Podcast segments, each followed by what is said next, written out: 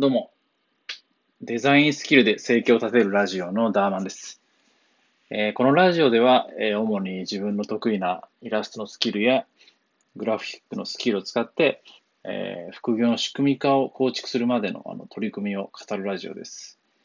えー、主にイラストや漫画が、えー、好きなのに、えー、その技術をお金に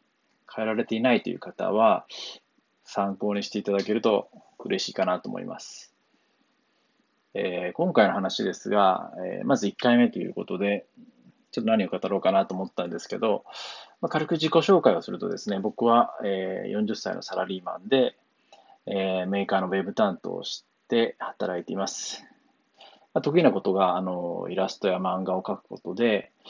あのそれがきっかけであのデザインの専門学校に進学をして、あの シージー のデザインを学びました。そしてあの地元の製版会社に就職をして、なんとですね、さんかげつごにクビになって、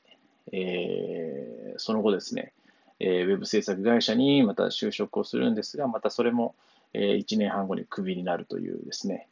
えー、にじゅうだいはあの結構紆余曲折があってですね、まさにあの底辺労働者でしたね。あのさんじゅうだいに至ってはですね、あのさんじゅうだいこそですね、あのちゃんとまともに働けたというか、あの現在の会社に入って、えー、現在も働いていてですね、約じゅうねんかん働いてきてます。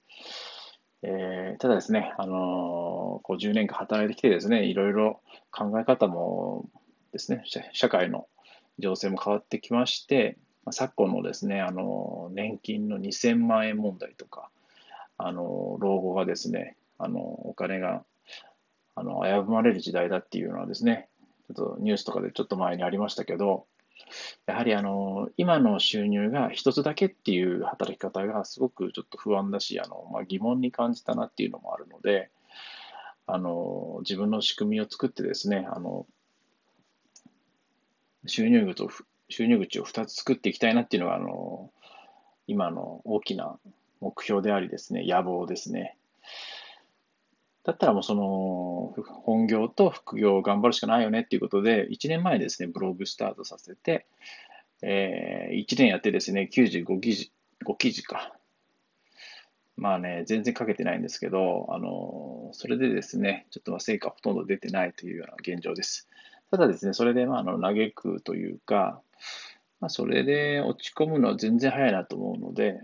まあ、その、やってきたことっていうのは無駄にならないので、また、ちょっとこういうラジオとかも撮ってですね、新しいことに挑戦していきたいなっていうふうに思ってます。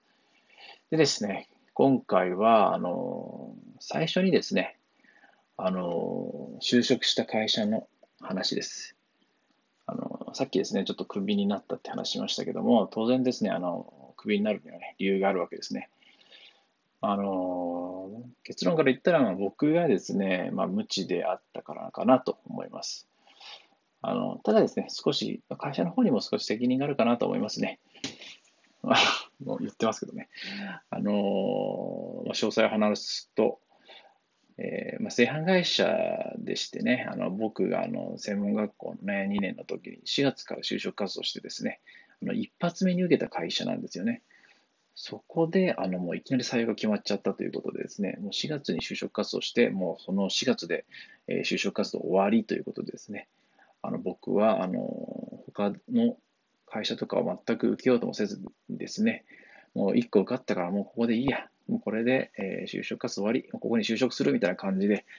自分の人生をですね、すごく安易に考えてましたね。まあ、なんというか、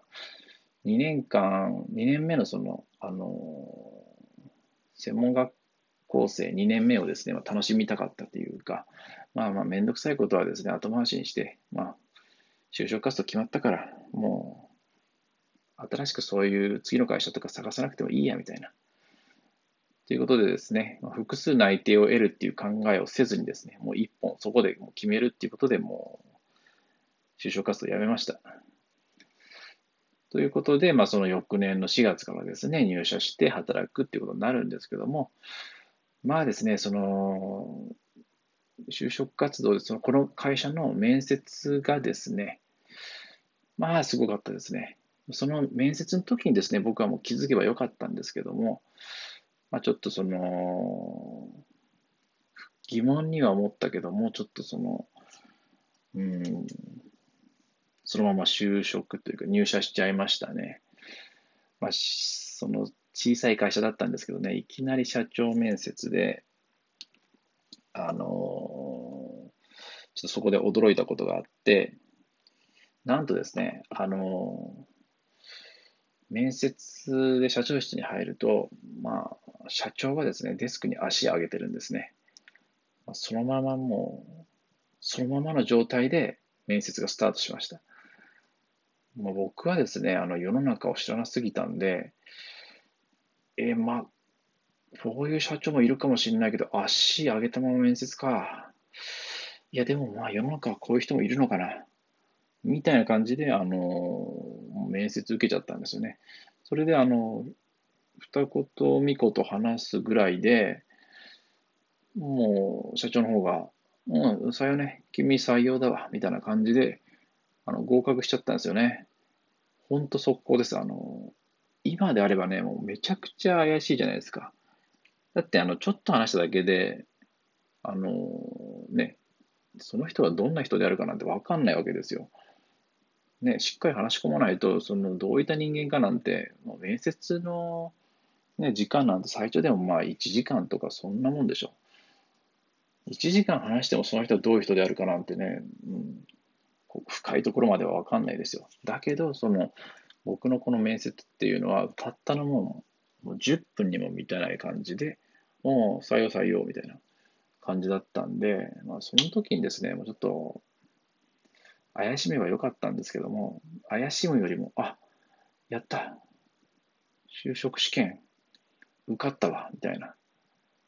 もう面接これで、OK だみたいな感じでもうなんか喜んじゃったんですよね。もうそれで、あのー、舞い上がっちゃって、そこで、あの、怪しいなとかおかしいなっていう気持ちはもう吹っ飛んじゃったんですよね。で、まあ、バイトの期間をですね、得てですね、僕はその翌年のしがつから働いて、でね、まあ、ある日ね、気づいたんですよね。あのー、まあ、その社長の話はもういいんですけども、あの入社をして、そのまあ、クビになった原因をこれから話すんですけども、あの部屋にですね、あの大きなサーバーがあってですね、それをあのクーラーで冷やしてるんですよね。あのだから、寒い冬場でも、まあ、夏場でもですね、もう一年中ずっとあのクーラーガンガンに効かせているような部屋だったんですよ。で、あの結論から言ったら僕はそこのサーバーの部屋で働いてたんですけども、冷やすためのクーラーをね、ガンガンにかけてた理由が分かんなくて、あの温度上げちゃってたんですよね。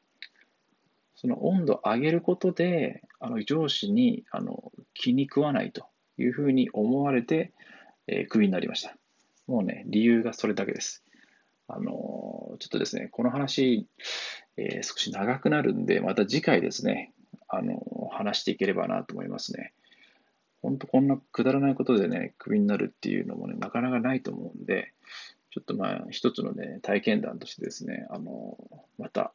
次回語っていければいいかなと思いますね。詳細はちょっと次話していきたいと思います。ということで、あの今回ですね、全然あの